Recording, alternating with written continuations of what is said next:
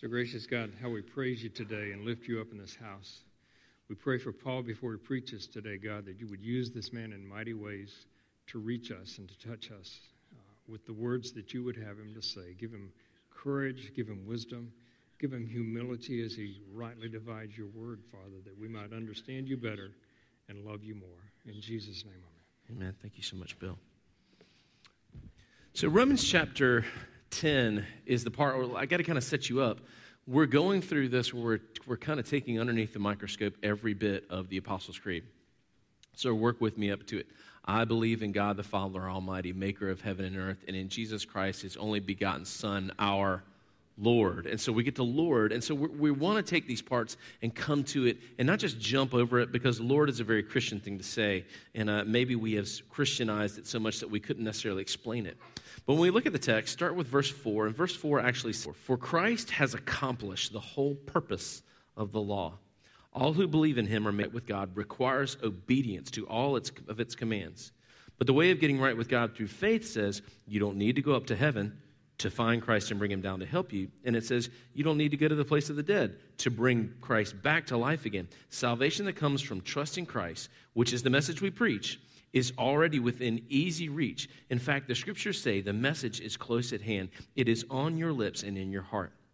For if you confess with your mouth that Jesus is Lord and believe in your heart that God raised him from the dead, you will be saved. For it is by believing in your heart that you are made right with God, and it is by confessing with your mouth that you are saved. As the scriptures tell us, anyone who believes in him will not be disappointed. Jew and Gentile are the same in this respect. They all have the same Lord who generously gives his riches to all who ask for them. For anyone who calls on the name of the Lord will be saved. But how can they call on him to save them unless they believe him? And how can they believe in him if they've never heard about him? And how can they hear about him unless someone goes to tell them? And how will anyone go and tell them without being sent? That is why the scriptures, that is, that is what the scriptures mean when they say, How beautiful are the feet of those who bring good news. Now, I want to tell you something about when I grew up. We took road trips in my car. We didn't have car seats. We just played on the floor. We played on the dash. We played on the hood. We played on the roof of the car. 55 miles an hour, whatever. But when I was growing up, I'm going to tell you what my family did not do. We did not stop anywhere. You have not eaten for the last 12 hours and you're passing by McDonald's and the golden arches are shining and you go, Can we stop at McDonald's? And you hear this, No. You've got an old banana and some granola in the back seat. You know, and it just, we don't stop anywhere. And, you know, you're begging and pleading, like, I don't want to eat that. You know, like, no, we're not stopping it. And then, of course, we would have to stop for gas because we had a Dodge Dart. I think it got like four miles to the gallon on a good day uh, with the wind. Um, and so we're stopping to get gas. And, you know, it, you can see just the blue glow of the slushy machine in the gas station. And you're like, can we go inside and get a slushy? No, drink the hot orange juice in the thermos. And so I was like, why can't, why don't we ever stop anyway? Why don't we ever stop? And my dad says, when you're in charge, you can stop wherever you want to. Well, here at 46 years old, we stop wherever we want to now. I'm going in, I'm like coming out. Well, you know, and candy bars are like $8 at a gas station, but you buy four of them whatever like that. And I was like, my girls are never going to have to just, wow, you here, you have this and a slushie for you and whatever like that. It's why? Because I'm in charge now. I'm in charge now. I'm like, we can stop where we want to. You want to stop here? You want to go across the street? Chick fil A not good enough? Okay. But when we talk about this word Lord, we talk about the word Lord, and I try to explain Lord, you, you kind of have to kind of get out because it's, it's one of these words that we don't use a lot in our languages apart from at church. And so when I talk to kids at Vacation Bible School and say, and we talk about the scripture and I say, Jesus is Lord, I have to basically do this, and, and, I, and I have concentric circles. And so I'm like, well, is Jesus in charge of you? Okay. Well, Jesus in charge of everybody in this room? Okay. Well, Jesus in charge of everybody here at this church? Okay. Well, is Jesus in charge of everyone in Hickory? Oh. Well, is Jesus in charge of everyone in North Carolina? And you get is Jesus then in charge of everyone in the United States? Is Jesus in charge of the world? And then now all of a sudden we start getting into the neighborhood of where Jesus is. Is Jesus in charge of the entire universe? Is there nowhere that Jesus is not in charge? And you get this idea of he is the one who is over all everything. Is over everything. And so this word Lord is so significant, but we say it so quickly we don't necessarily grasp it. But he's in charge over all everything. And the place where you and I don't grasp this all quite so much is, and I made up this term when I was studying, so it's probably not a real term, but Paul saying Jesus is Lord is amazing because Paul is a super Jew. Like he is a super Jew. Paul even says in Philippians 3, he's like, No one's as Jewish as me. You don't even know about my Jewish pedigree. I did this, I did this, I studied with this, I studied with this, I studied with this, studied with this. And if we know about Paul in the book of Acts, we know how committed to Judaism he was. And what is the one phrase of Judaism that unites and bonds everyone together? Hear, O Israel, the Lord is our God, the Lord is one. It should make us stand on our heads to think about the absolute transformation that has taken place in someone for someone who all their life proudly and even killed people who wouldn't agree with, Hear, O Israel, the Lord our God, the Lord is one, to now say, Jesus is Lord. The totality of Yahweh is found in Jesus. What an earth shaking thing. And this is one of the things apologists talk about when they say, what's, what's the proof for Christianity? And you want to say, the person who was the most super Jew in the entire world turned all that whole thing upside down and went the exact opposite direction and said, no, no, no, no. Jesus is Lord. The totality of God is found in Christ. And so we throw this term around, but we've got to come back to it and grab it because it will change the way we not only read the Bible, but the way that we think about the cross. So if we go to the text, Start with verse 4. I want to talk about this because it says this Christ is the fulfillment of the law, or Christ is the termination of the law, or Christ is the end of the law, there it says in verse 4. And, and so much of us, we hate the law as Christians. We hate the law. We hate the Old Testament. We hate all those things. We never go to Leviticus for like our quiet time before bed. But I'm telling you, it is so important because those books, if we go to the Pentateuch, and we look at the first five books of the Bible, God's law was designed to do three things. Number one, God's law was designed to set his people apart from anyone else in the world. They're going to look different, talk different, act different, dress different, eat different. Why? Because they belong to God. He is the one and only God, and you had better believe that He has the right to say, My people, because they belong to me, are going to look like no one else. Come on, for Pete's sakes, when two football teams play each other, they don't have the same uniform. We get what it's like to dress and look and act a certain way because you belong to someone else. So the first part of God's law is to set His people apart. The second part of God's laws, and these are all these laws, and you're like, I don't understand that. I don't understand this law. I don't understand this law about not eating this, not eating that, and you have to be the clean of this, and you have to be clean from that, and all these kind of things. The second part is he's trying to get them to understand I want to have a relationship with you, but I am of the utmost holiness, and you are not. So we're going to have some laws so that an unholy people can come into the presence of a holy God and have worship and have communion and offer sacrifices and sing songs and read scripture. And the third part of God's law that He has is for people to be able to have right relationships and true relationships with one another. And we would call this the moral law, right? Don't kill, don't steal, don't lie, don't take your neighbor's this or that, don't covet this. Those three things separate God's people from everybody else in the world. Two, set them apart so that they can become holy and have, come into worship with Him. And three, have right relationships with one another. Do you understand that Christ did all three of those things? Christ is the one now who has, we are set apart now, not in the things that we do, but we are set apart now because we're in Christ. He fulfilled that part of the law. Christ is the reason we get to come into God's holy presence now. He fulfilled that part of the law. We don't have to go through all these different rituals. Christ did that. And Christ now is the one that enables us to have true and loving relationships, not only with God, but with one another. So when we say Christ fulfilled the law, that's absolutely what he did. He fulfilled the set apartness, he fulfilled the holiness, and he fulfilled the morality, and he completed it. It's not unimportant. He just completed it. He completed it. And so, you and I, I know that we hate to look at those things in the Old Testament. We're like, oh, it's so boring.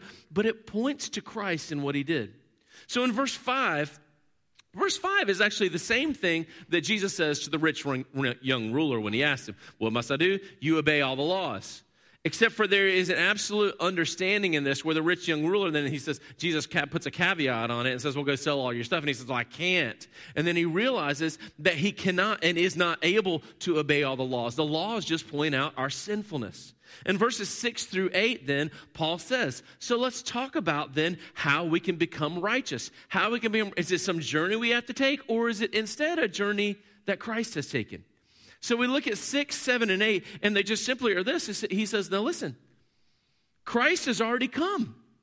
Jesus has already come. You don't have to go get him. He's already come. He's already become incarnate. He's already lived here on earth. Verse 7 He has already been raised to newness of life. You don't have to go down to the depths of the grave. Christ has already gone there and he's already been raised to newness of life. And then finally in verse 8, it says, You know, because listen, you know what then that happens is out of your lips with your lips and heart. It is from the true understanding of this truth that your lips confess this saving truth that Jesus is Lord.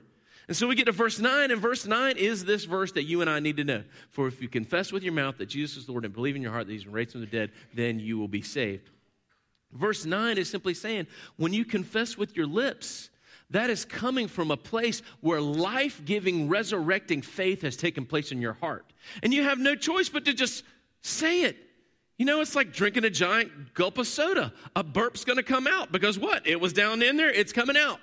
Well, now, if the truth that Jesus is Lord is down in there, you're gonna profess it and it's gonna come out of your lips. It's, it's a both and. It's, it's, it's also, and then in verse 10, he says, just like, just like if you believe, you confess, at the same time, if you are justified by Christ, then automatically you're saved by Christ, is what 1010 says. If you're justified by Christ, well, then you're saved by him. It's, it's a if then. And so verses 12 and 13 actually go back to the beginning of the book and they contrast 322 in Romans. Because 322 in Romans talks about the fact of the universality of our sinfulness. But I love that 12 and 13 talk about there is no, there is no exclusivity in who salvation is available to. Salvation is available to all. Salvation is available to all. Doesn't matter your skin color, doesn't matter your ethnicity, doesn't matter what family you're born into, which is amazing because the Jewish people would have said, and this is what happens in Romans, the beginning of Romans 10 and Romans 9, they simply were sitting there going, hey, you know what? I got it fine. I was born into this. I'm good to go. And he said, and that's not how it works anymore. It's through Christ, through Jesus as Lord, through Jesus as Lord. And he quotes Joel 232. He quotes Joel 32 No one who calls upon the name of the Lord will be put to shame. Or anyone that calls upon the name of the Lord will be saved. And then we wrap it up, and, and then it's kind of like this part where if you know this, then what do you go do with it? So verses 14 and 15 are if you know this, because salvation is not inclusive anymore because it's ex- I mean because it's not not exclusive. You can anybody can be included. And because it's here we don't have to go up to heaven or down to the depths of depths of the earth. But because it's come through Christ then we go and we take it out. And so he quotes then from Isaiah 52 7 which that quote is how beautiful on the mountains are the feet of those who bring good news. And then the next part is that our God reigns. But notice that Paul says how beautiful are those whose feet who brings good news that Jesus is Lord that Jesus is Lord. And so let's talk about Jesus as Lord. And I've just got two points to you. But when I say that something is transcendent, so this I know is, is a word that we don't use all the time, but if something is transcendent, that means it matters not the place, time, or space where you say it. It's true wherever you go. A transcendent phrase, and it's just a simple phrase. Two plus two is a transcendent phrase. Two plus two equals four, transcendent phrase, no matter where you are. Jesus is Lord is a transcendent phrase. It is a transcendent phrase and it is a transcendent truth. And so when you, got, when you go to it and you quote again Romans 10 9, if you confess with your mouth, this is Paul saying this again. If you confess with your mouth that Jesus is Lord and believe in your heart that he's raised from the dead, you will be saved. And we've got to come back and we've got to say this again. Super Jew, Paul, is saying the complete and totality of who Yahweh is, is in Jesus. Now, I want, I want you, let's just look at Paul's pedigree again, real quick here, about who he's saying this. Maybe this is just interesting for me, but I don't think so. And this is what Paul talks about where he had confidence, where he used to have confidence. Philippians 3, starting with verse 4. I could have confidence in myself if anyone could have confidence in themselves. If others have reason for confidence in their efforts, well, let me tell you about mine. I have more. For I was circumcised when I was eight days old, having been born into a pure blooded Jewish family. He was not a muggle that is a branch of the tribe of Benjamin, So I, and then he says this about himself. So I am a real Jew if there ever was one. It's like he's like flashing his street cred. What's more, I was a member of the Pharisees who demand the strictest obedience to the Jewish law and zealous. Yes, in fact, I harshly persecuted the church and I obeyed the Jewish law so carefully that I was never accused of any fault. I once thought all these things were so very important, but now I consider them worthless because of what Christ has done. Did you hear that? Did you hear that? I used to think, and I put all my stock in what I did according to the Jewish faith, but now I know that it is all worthless because Jesus is Lord. Jesus is Lord. And, and the reason that Jesus is Lord is a statement of transcendent is because I want to speak to you all here that grew up in the church. Because how many of y'all think, and, and I said a little bit about this, this last week, but I'm going to carry on chapter 2 this week. How many of you think that basically the Old Testament is how God used to be and Jesus is now how God is? I don't know about y'all, but that's who I grew. That's how I grew up. I had these wonderful, sweet stories about Jonah and the whale, and Adam and Eve, and Daniel in the lion's den, and what David did, and Solomon, and maybe we're a little bit of Jeremiah's just crying about something over here, and then you know we've got we've got some you know Esther's doing something every once in a while, and Deborah's doing something, and she's just great, and God kind of comes in every once in a while and kills a bunch of people or feeds some people or whatever like that, and we're like we don't really know him, and he's telling everybody like don't eat this and don't wear that and don't do this, and if you did this, you're unclean. And we're kind of like, I don't even know who the heck that is. And then Jesus comes in and we're like, ah, oh, all right. Yeah, now, now it's getting real. Now it's getting real. Now, now I can get it. I get it. The Old Testament stuff, I know that we have to have. It keeps the precious moments people at Lifeway, you know, whatever, they can make and all this kind of stuff. That's great. And casting crowns and whatever like that. But you know what? We have completely misinterpreted Isaiah 43 19. And you're like, whoa, why are we bringing Isaiah into this? Because Isaiah 43 19 is talking about the coming of Christ. And Isaiah 43 19 says this I am about to do a new thing. But you know what we secretly have interpreted in our hearts that verse means? I am about to become a new thing. That is not true. The God of the Old Testament, if we use that terminology, is Jesus. Jesus is Lord is a transcendent statement. That means at the moment of creation, Jesus was Lord. That means at the moment David was on the throne, Jesus was Lord. That means for 700 years, where no one spoke between the prophets and the coming of Jesus, Jesus was Lord. That means when they were handing out all of the teachings about you can't wear this and you can't do this and you're unclean if this and you can't eat this and you can't associate with those people, Jesus was Lord and was giving out those commandments through himself. It's not like all of a sudden God was mean and now all of a sudden he's nice in Jesus. Jesus is Lord is a transcendent statement. And so when we divorce Jesus from the Old Testament, when we divorce Jesus from the Old Testament, we try to do it, and Christians try to do it now, to make Jesus seem more palatable. It's happening in huge churches right now, and actually, I'm glad that there's been some pushback. But they try to divorce Jesus from the Old Testament. And I'm like, well that, well, that was how it was now. But Jesus. And Jesus said this, and Jesus said that, and he's nice you want to make him, you're trying to make him more palatable and you're trying to make him more relatable, but actually you're making him less powerful. You're making him less powerful.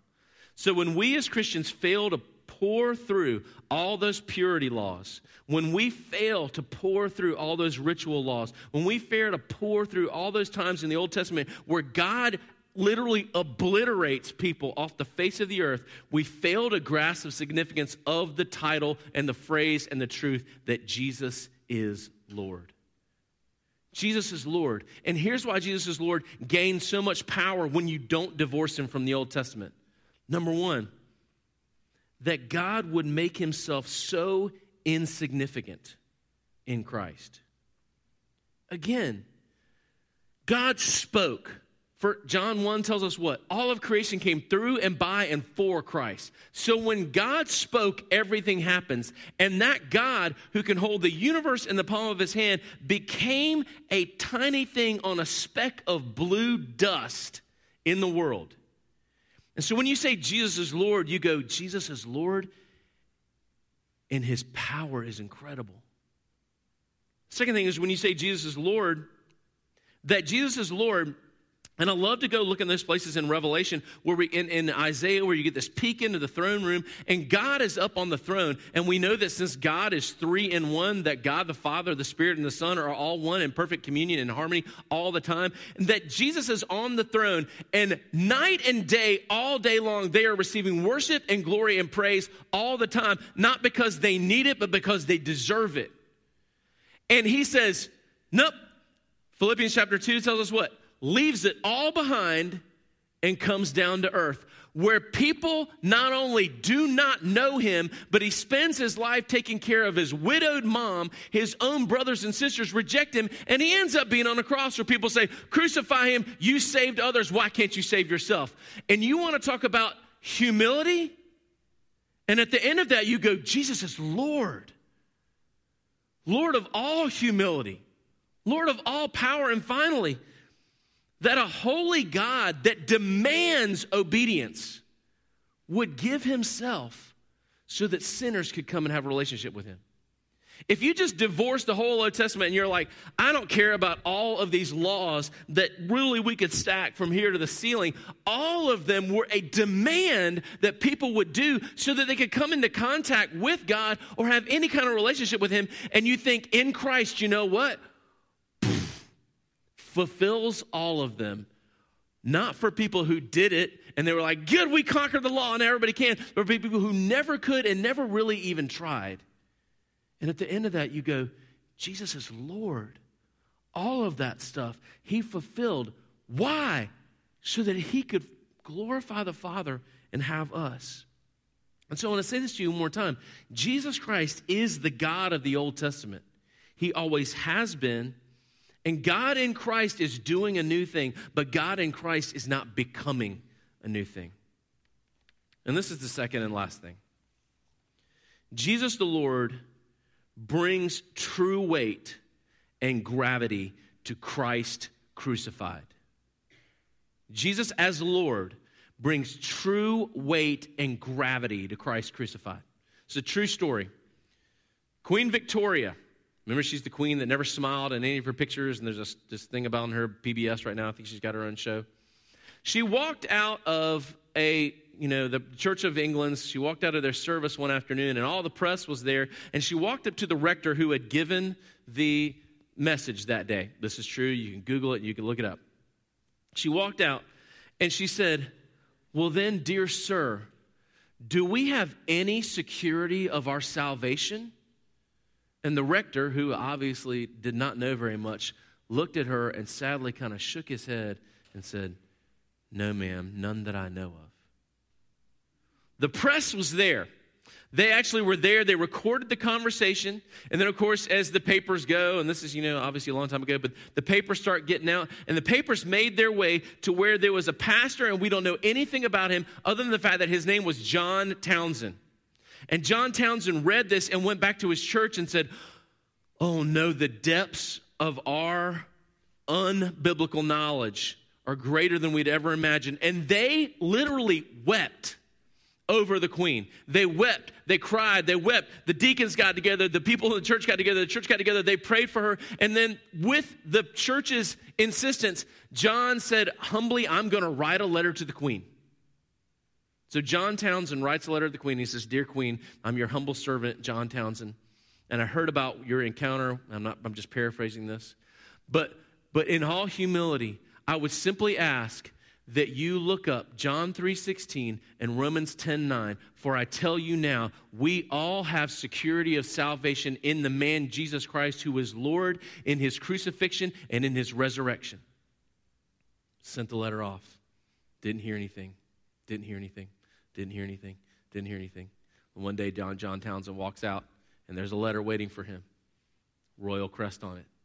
And he opens it up, and she says, Dearest Reverend Townsend, thank you so much for opening my eyes that Jesus is Lord that I can have full confidence and assurance of my salvation, not because of anything that I have done, but because what Jesus Christ has done on the cross. Fondly, Victoria. Do you know why that is? Why would we doubt our assurance of salvation? Why would we doubt somehow that when we put our faith in Christ that that's not enough? You know why we would doubt that? We doubt that because if we think Jesus is just God's son. Now is Jesus God's son? But you know the difference between saying Jesus is Lord and well Jesus is the son of God. Right? You, are implying this lesser than. You're implying this not quite that great. Or, or if you say, you know, yes, yes, God is God, but Jesus was the sacrifice. And he's just a sacrifice. Well, I mean, I'm not really sure if I'm, he, Jesus was a sacrifice, but I'm not really sure. Or we just even think, you know, we're even like, well, Jesus of Nazareth. I know, I know, I get it. He was God that walked along the earth, but, but I'm just not really sure. Then you know what? If you think Jesus is just the Son of God, or Jesus was just a sacrifice, or Jesus was just Jesus of Nazareth, then guess what? The cross is a brutal, great story. It's a brutal but great story. And it's kind of nice. And it's a story of tragedy and triumph, but it is not the thing that changes your entire life. But if Jesus is Lord, but if Jesus is Lord, if Jesus is Lord, and you stop and you just go, wait, wait, wait. You mean the one who created everything? He's the one hanging up there? You mean the one whom reams of laws were written about, about just being able to come into his presence? He's the one on the cross? You mean the one who parted the Red Sea? You mean the one that obliterated Sodom and Gomorrah? He's the one that's up there? Do you mean the one who sustains all creation? Do you mean the one who's like actually out there with the quasar, making sure it's on beat with his personal thing? The one who's down there in the depths with the whales, feeding them and doing whatever they're doing. The one that's up there making sure that the moons aren't running into each other on their orbit. He's the one who's on the cross. The one who raises people from the dead. He's the one on the cross. He is the one on the cross. And so when you say Jesus is Lord and you go, and He went to the cross for me, you and I can never doubt the power of the gospel. Because it wasn't just someone, it wasn't just some sacrifice, it wasn't just some teacher, it was the Lord. The totality of God Almighty in Jesus Christ on the cross. And you wonder if that was sufficient to save yours and my sins. Friend, when we, can, when we say this overly more than sufficient, that is the biggest understatement ever. For he who has accomplished infinitely more than we could ever dream or desire. Why? Because it wasn't just somebody on the cross. It wasn't just God becoming a new thing. It wasn't just this new version of God. It was the Lord on the cross. Because Jesus is Lord. So when you confess that Jesus is Lord, the totality of God found in him. We rejoice and we say, Come. We've got incredible news. You don't have to go up to heaven for it. You don't have to go down to the depths of the earth because Jesus, the one who is God in total, has come. And he will bring life changing faith to your heart that you will profess with your mouth, and you too will have salvation.